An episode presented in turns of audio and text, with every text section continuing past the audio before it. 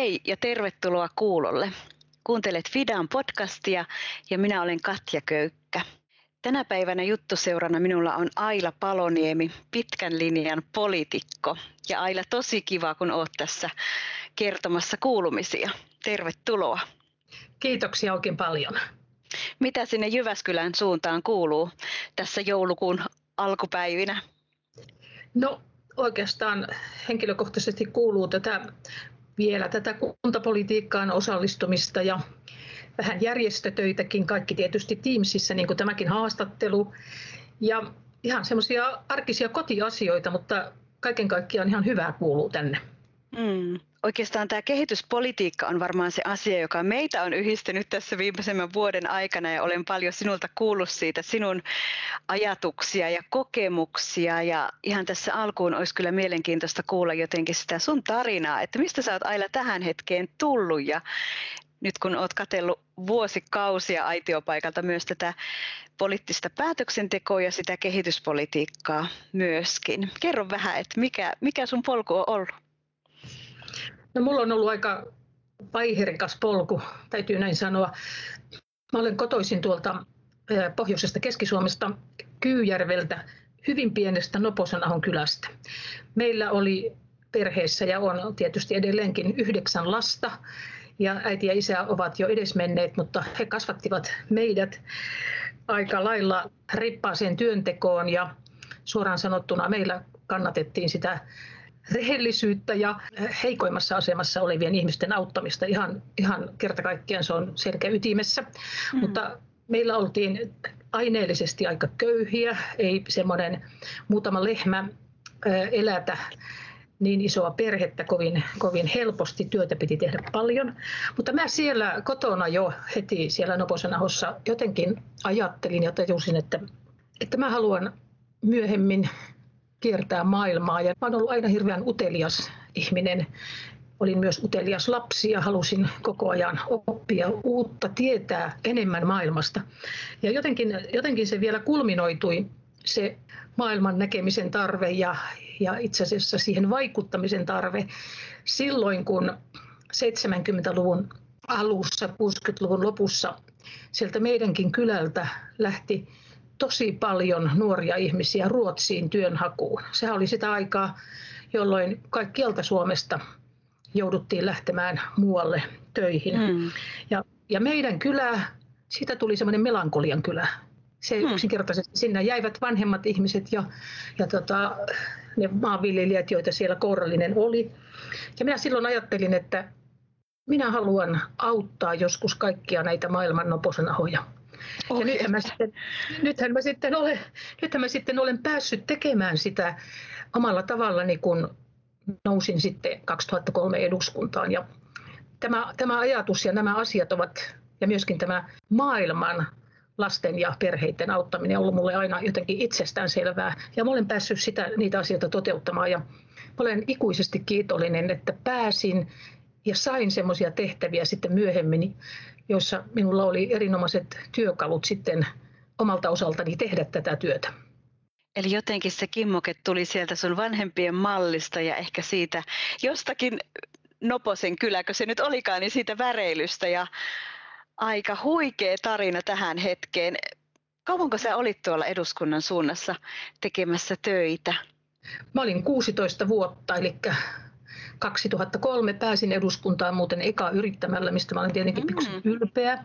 Ja nyt sitten viime vaaleissa äänestäjät päättivät, että Paloniemi ei nyt mene enää eduskuntaan ja tässä ollaan nyt, mutta tippaakaan en kadu sitä pitkää kautta, vaan mä olen siitä hirveän onnellinen ja iloinen, että sain sen tehdä. Mm. Mikä sieltä on jäänyt jotenkin semmoisena parhaimpana oppina tai muistona tai jotenkin tähtihetkenä mieleen? Se on ihan hurjan pitkä taival, niin varmaan montakin, mutta jos pitäisi nostaa yksi sieltä. No tuota, mulla on ollut tietysti tämä kehityspolitiikka ja kehitysyhteistyö on ollut koko ajan punaisena lankana yhtenä sellaisena mun eduskuntatyössä, koska mä olin ulkoasiainvaliokunnan jäsen suurin piirtein koko ajan sen 16 vuotta. Ja sitten sitä kautta kehityspoliittisen toimikunnan puheenjohtajuus, kehitysrahoittaja FinFundin hallintoneuvoston puheenjohtajuus, Etyjin valtuuskunnan puheenjohtajuus ja niin edelleen. Eli mä pääsin tekemään niitä unelmoimiani töitä ihan sen ansiosta, että mut sitten, sitten niihin valittiin. Ne jäi mulle tähtihetkinä ihan, ihan ne työt ja prosessit ja kaikki ne tapaamani ihmiset ja kaikki se mahdollisuus kiertää maailmaa ja nähdä ihan omin silmin ja kuulla omin korvin, miten ihmiset voivat eri kehittyvissä maissa ja hauraissa valtioissa ja niin edelleen. Kyllä ne oli ihan mun mielestä tähtihetkiä. Ja sitten tietenkin oli hirmu tärkeää se järjestöpuoli, eli mä sain kyllä aikaan ja olin vähän niin kuin moottorina tuossa sijoitettujen lasten ja sijaisvanhempien kunnallisen liiton eli perhehoitoliiton puheenjohtajana. Minä olin sitten se, joka eduskunnassa puski eteenpäin niitä, niitä tuota, lakiesityksiä ja, ja lain parantamisia ja muita. En tarkoita, että tein sen työn yksin, mutta, mutta mä olin kuitenkin se, joka joka tiesi niistä asioista silloin eniten ja mulla oli mahdollisuus viedä niitä ministeriöihin ja keskustella kollegoiden kanssa ja saada sitten tukea myös siihen työhön. Se oli minulle myöskin ihan, sieltä löytyy myös tähtihetkiä. Mm. Eli jotenkin hyvin tämmöistä globaalia näköalapaikkaa, mutta myös tänne meidän omaan kotimaahan suuntautuvaa vahvaa työtä. Tulkitsenko oikein? Kyllä sä tulkitset aivan oikein. Ja, ja, ja työtä oli paljon, mutta silloin kun työ on motivoivaa ja kun sä olet siinä ihan oikeasti sydämellesi mukana ja toivottavasti järjellä myös, niin tuota, se ei tunnu niin raskalta. Mm. Miltä sinun mielestä näyttää tällä hetkellä kehityspolitiikka ja varsinkin jos ajatellaan järjestöjen toimintaa? Vieläkö tarvitaan suomalaisia kansalaisjärjestöjä tuolla maailmalla? Suomalaisia kansalaisjärjestöjä tarvitaan tällä hetkellä tässä myllerryksen maailmassa yhä enemmän.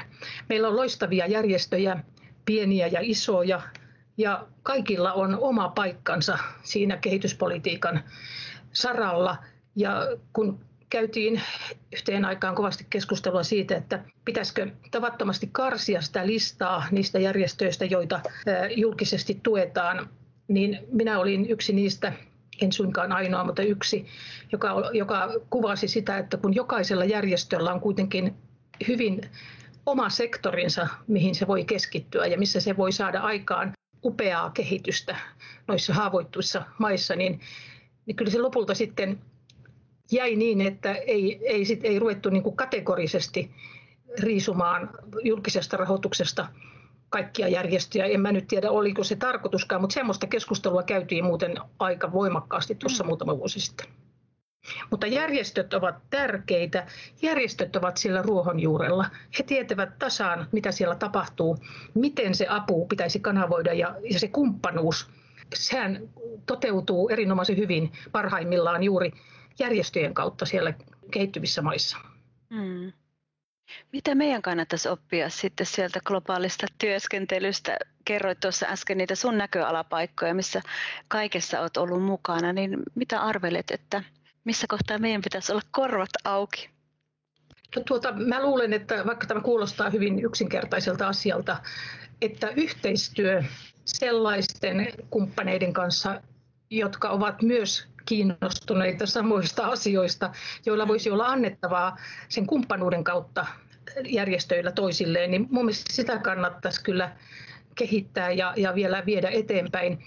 Ja tota, nyt kun mä ajattelen sitäkin, että rahoitustahan on nyt, nyt tulossa EU-takin itse asiassa aika lailla vaikkapa Afrikka-politiikan kautta, niin siinä pitäisi se koordinaatio kunnossa. Se nimittäin ei oikein toimi, että kaikki säntäävät tekemään samanlaisia asioita. Ja nyt en välttämättä tarkoita järjestöjä, mutta ylipäätään monet maat tekee saman, samanlaisia asioita vähän päällekkäin, että voisi sitäkin puolta ajatella niin kuin koordinoidummin, koska mä toivoisin, että kaikki ne rahat, mitä vain suinkin nyt saadaan kehittyvien maiden auttamiseksi ja varsinkin kun ajatellaan tätä pandemiatilannetta ja monta muuta ilmastokriisiä, ja niin edelleen, niin kyllä ne rahat ovat tarpeen ja ne pitäisi oikeasti sitten osata käyttää niin, että, että niille ihmisille oikeasti sitten niistä tulee hyötyä, jos ymmärrät mitä tarkoitan. Ja mä en siis tarkoita sitä ollenkaan nyt, nyt tässä, että, että kehitysyhteistyö ei kannata, ei. Mutta kyllä, kyllä välillä aina huomasin sieltä näköalapaikaltakin, että parempi koordinaatio olisi kyllä ihan poikaa tässä kehityspolitiikassa. Niin ja se on helppo allekirjoittaa, koska kyllähän se on niin kuin hassua jos kaikki, kaikki säntää samaan paikkaan ja samoilla työvälineillä ja samoilla agendoilla tietyllä tavalla, että jotenkin se semmoinen vähän laajemmin kattominen ja toinen toistemme vahvuuksista hyötyminen niin varmasti on kaikessa työssä tärkeä. Se on ihan totta ja varsinkin se pikku häslääminen näkyy silloin, kun tulee joku, joku kriisi, joku maanjäristys tai valtavat myrskytuhot tai muuta, niin kyllä tavallaan semmoisissahan se näkyy, että sitten kaikki menee silloin. Musta Haiti on kyllä aika hyvä esimerkki siitä, että vaikka sinne meni valtavasti kansainvälisiä toimijoita, niin ei siellä oikein taida vieläkään olla ne asiat kunnossa. Eli toisin sanoen juuri sen tyyppisiä asioita pitäisi pystyä harkitsemaan vähän kokonaisvaltaisemmin, kuka tekee mitä. Mm. Sä äsken tuossa mainitsit myös tämän kumppanuuden merkityksen, niin mitä ajatuksia sulla siitä on jotenkin se tavallaan sen paikallisen osaamisen löytyminen ja vahvistaminen, niin osataanko me sitä hyödyntää näissä meidän yhteistyöverkostoissa sun mielestä tarpeeksi, tai mitä, mitä tämä kumppanuusajatus sinussa muuten herättää? No tuota, varmaan osataan aika hyvinkin, mutta tietenkin riippuu sitten vähän kuinka paljon näiden kumppanuuksien verkostojen kehittämiseen käytetään aikaa ja panoksia. Se, sehän vaatii myös tietenkin paljon työtä ja, ja tota, luulisin, että kyllä sitäkin varmaan vielä voisi vois kehittää. Ja tuota, sitten tietysti, kun kaiken takana, jos halutaan kehitystä viedä vahvasti eteenpäin, niin, niin siellä on tietenkin sellaisia alueita niin kuin koulutus ja, ja, ja demokratiakasvatus ja kaikkea tämmöistä, niin eihän kaikilla järjestöillä ole tietenkään mahdollisuutta kouluttaa niitä paikallisia ihmisiä kaikkeen, mutta, mutta varmaan järjestöjen vahvuutta voisi käyttää sitten juuri näissä, nämä on niin kuin mun mielestä niin kuin prioriteettilistalla niin korkealla tämän tyyppiset asiat, jos halutaan, halutaan että kehittyvissä maissa tavallisten ihmisten elinolot paranee, niin nämä on, nämä on kuitenkin niitä. Koulutushan on ihan siis number one mun mielestä. Ja tänä päivänä erityisesti ammattikoulutus, jota on erittäin vaatimattomasti vielä köyhissä maissa. Sä oot aina kiertänyt paljon myös maailmalla työsi, työsikin takia ja puolesta, niin olisiko joku semmoinen hetki tai tarina, jonka haluaisit tässä jakaa minulle ja kuulijoille, että mikä jäi mieleen? No kuule, oikeastaan yksi, joka on jäänyt mulle mieleen jo ennen eduskuntakautta, oli se, että kun minä olin tuolla Yleisradiossa töissä. Mä olin siellä 20 vuotta töissä radiossa ja TVssä ja kehittelin itse omassa tiimissäni täällä Jyväskylässä semmoisen ohjelman, että kerätään rahaa. Silloin kerättiin Unicefille koko päivä. Ja teemat olivat näitä tuttuja, mitä tässäkin haastattelussa varmaan nostetaan kohta esiin kunnolla. Niin tota, saimme erittäin hyvin rahaa, ihmiset olivat innostuneita. Ja tota, sitten se se siirtyi se idea siitä, että kerätään koko päivä rahaa jollekin järjestölle, niin se siirtyi sitten Yleisradion kaikkiin aluetoimituksiin. Eräänä päivänä minulle soitettiin, että, että päivää ailla, että haluatko lähteä katsomaan Nigeriin Unicefin kyläohjelmia. Mm. Mä ajattelin, että se on joku vitsi, no sitten niin, varmaan onpa hyvä vitsi. Ei tämä ole vitsi, tämä, tämä on ihan totta. Mä olin aina unelmoinut pääseväni Afrikkaan. Oi ei, niin. Joo, ja sitten hyvänen aika, se oli niin ikimuistoinen matka kuin olle ja voi. Ja, ja tota, mä tein sieltä sitten pienen pätkän telkkariinkin juttua. Mulla oli paikallinen kuvaaja siellä ja äänittäjä. Ja tota, mä muistan iän kaiken sen hetken, kun me olimme haastattelemassa paikallisia kylän naisia siellä Nigerissä. Ja he kertoivat, miten onnellisia he ovat, kun ovat saaneet ompelukoneita ja he ovat saaneet nyt sitten opastusta siihen, että, että he voisivat tätä käsityötaitoa käyttää hyväksi ja saada siitä tuloja perheelle.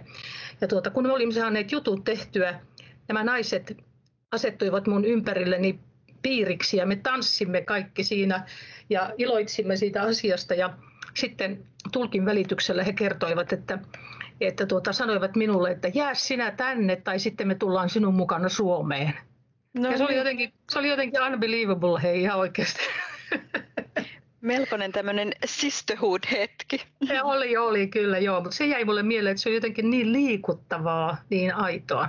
Mutta on sieltä kyllä paljon muistoja tietenkin, koska niin kauan kesti tuo mun pesti tuolla isolla kirkolla, niin kyllä sitä ehti kaikenlaista nähdä ja kuulla ja pääasiassa hyvin positiivisia asioita. Niin ja jotenkin tuo esimerkki, minkä kerroit, että mistä se sitten kaikki lähti, että me ei välttämättä hoksatakaan, että pienetkin asiat, miten iso puro niistä sitten syntyy ja jotenkin tuo tuommoinen niin myös tunnetasolla kokemus ja yhteys, niin aikamoinen asia. Vihjasit jo äsken, että puhutaan kohta jostakin teemoista tai painopistealueista, niin puhutaanko nyt niistä? Puhutaan pois vaan. Mm. Naiset ja lapset ja koulutus ja vammaisten henkilöiden asiat.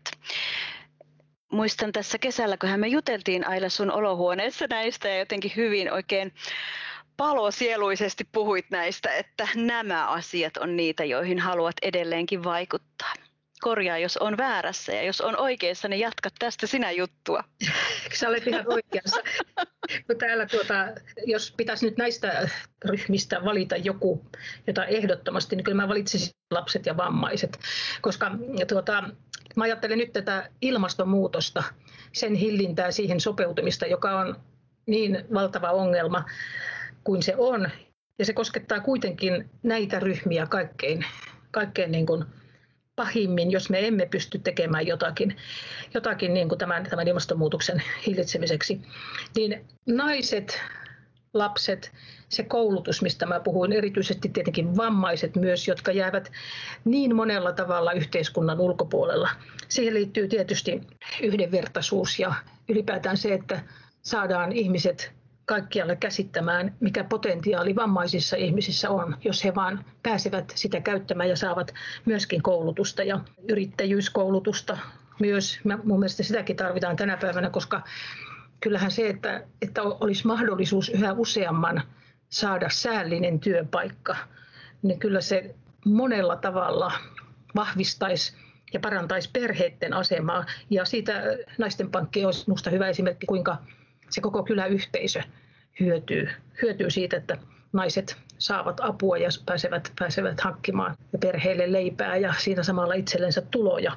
Tässä nyt on vain muutamia esimerkkejä, mutta kun niin moni järjestö kuitenkin pienilläkin asioilla pystyy auttamaan näitä ryhmiä. Ja sitten mä olen ylpeä tietysti siitä, että, että Suomi on ollut tässä vammaisten aseman parantamisessa kuitenkin aikamoinen, jos mä nyt en sanoisi edelläkävijä kuitenkaan, kun ei voi olla niin, niin rohkea, mutta, mutta me ollaan saatu siitä erittäin paljon kiitosta. Mm. Ja mä tiedän, että Fidakin tekee äärettömän hyvää työtä näiden ryhmien kanssa ja tota, mä toivoisin, että se ei, sitä ei unohdettaisi, vaan se jatkuisi vahvana.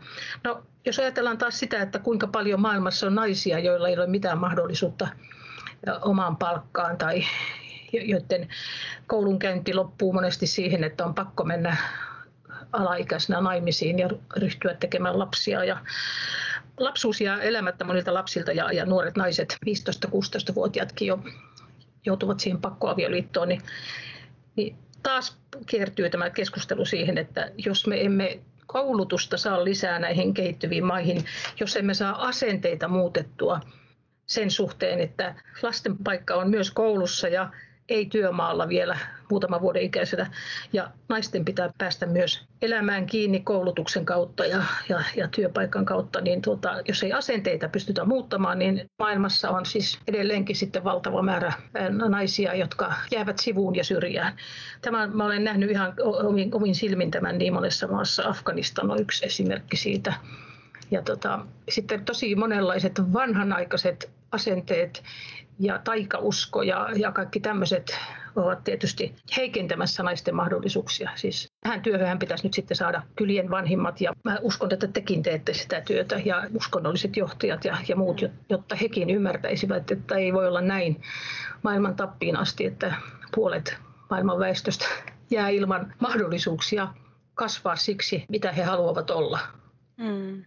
Meidän tuolla Kongossa toimiva kongolainen maakoordinaattori sanoi mun mielestä hirmu hyvin tähän liittyen, että koulutus ei ole pelkästään ihmisoikeus, vaan se on avain myös niin kuin muihin, muihin oikeuksiin ja muihin tämmöiseen ymmärtämiseen, että jotenkin koulutuksen kautta varmaan saadaan auki niitä ikkunoita, jotka muuten on vielä kiinni. Ja allekirjoitan kyllä täysin tuon, mitä sanoit, että tähän tarvitaan koko yhteisö mukaan, että jotenkin hyvin monitasosta toimintaa, mutta varmaan just se koulutus on eräänlainen avain sitten moneen muuhun hyvään mitään, niin kuin tuossa tosi kauniisti äsken kerroit tuota. Mm. Kyllä, ja sitten mä olen mielenkiinnolla kuunnellut näitä Fidan podcasteja, ja teillähän on ihan loistavia asiantuntijoita eri maissa mm. kentällä, niin kyllä, kyllä heiltä on tullut myöskin niin, kuin niin esille se koulutuksen merkitys muun muassa. Ja mä olen kuunnellut ilolla niitä podcasteja. Kiitos Aila. Ei ollut maksettu mainos. Ei ollut. Ja niitä on ilo tehdä ja ilo kuunnella, kun on innostunutta asiantuntevaa porukkaa niistä asioista juttelemassa, mitä tapahtuu siellä. Täytyisi toivoa vain, että sellaiset ihmiset, jotka, joilla on valmiiksi vähän negatiivisia asenteita ylipäätään kehitysyhteistyötä kohtaan ja, ja siihen, että Suomikin osallistuu globaalisti monenlaisiin hankkeisiin, että hekin kuuntelisivat näitä todellisia tarinoita siitä, mitä se apu saa aikaan parhaimmillaan. Mm. Meinasinkin aina kysyä sinulta, että kannattaako kehitysyhteistyö edelleen, kannattaako siihen satsata myös taloudellisesti ottaen huomioon meidän oman maan tilanteen ja jotenkin tämän koronapandemian vaikutukset, mutta vähän jo tuossa vastasit, mutta vastaa vielä vahvemmin. Kannattaako se ja miksi se kannattaa? Kyllä se ilman muuta, niin kuin mä sanoin tuossa aikaisemmin, niin siis totta kai se kannattaa ja tietenkin tämä nykyaika tuo sitten niin kuin uusia keinoja myös tehdä kehitysyhteistyötä. Nyt viimeisimmäksi huomasin, mistähän mä luin sen artikkelin, jossa puhuttiin siitä, että koska pandemia joka tapauksessa on estänyt koulunkäyntiä kehittyvissä maissakin haavoittuvissa valtioissa, niin teknologian avulla esimerkiksi etäopetuksella pystytään kuitenkin paikkaamaan sitä aukkoa. Että onhan tulossa uusia välineitä ja niitä on tullut jo ja niitä voidaan käyttää myös, jotta harvaan asutuissa maissakin kaukana kaikesta asuvat ihmiset, lapset, nuoret pääsisivät jollakin tavalla kuitenkin niin kuin oppimiseen kiinni. Että, että tuota kehitysyhteistyötä tarvitaan ehdottomasti, mutta varmaan tässä muuttuvassa maailmassa se, sekin voi muuttaa tällä tavalla vähän muotoa, että siihen tulee niin kuin uusia työkaluja ja mutta se perusasia ei häviä mihinkään. Niitä kaikkein heikoimmassa asemassa olevia ihmisiä tulee auttaa jatkossakin ja järjestötyö on siinä kyllä ihan avainasemassa. Kiitos.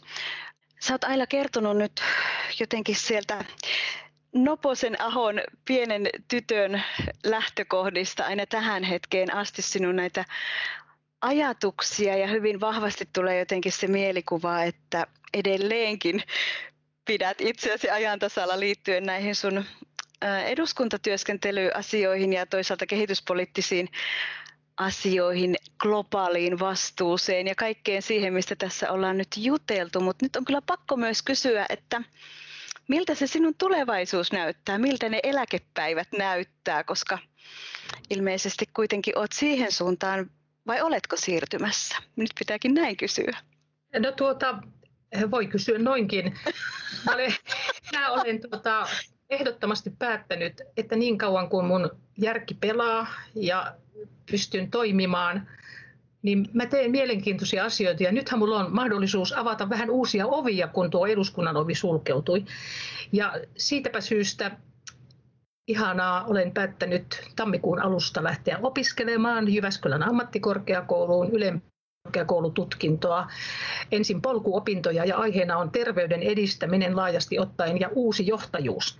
Olen äärettömän innostuneena lähdössä ja mä ajattelin, että mikä siinä on hienoa, hienoa henkilökohtaisesti on se, että minä saan siinä opiskellessani hyödyntää sitä aika pitkää kokemusta ja voisinpa väittää, että aikamoista osaamistakin niin tässä opiskelujeni yhteydessä, että tavallaan se ei menisi hukkaan, koska kyllä niin, niin monta sataa huippuasiantuntijaa tuli kuunneltua siellä eduskunnassa 16 vuoden aikana, että kyllä siitä jotakin tarttui minunkin vaatteeseen, niin mä voisin nyt, mä voisin nyt hyödyntää sitä kaikkea.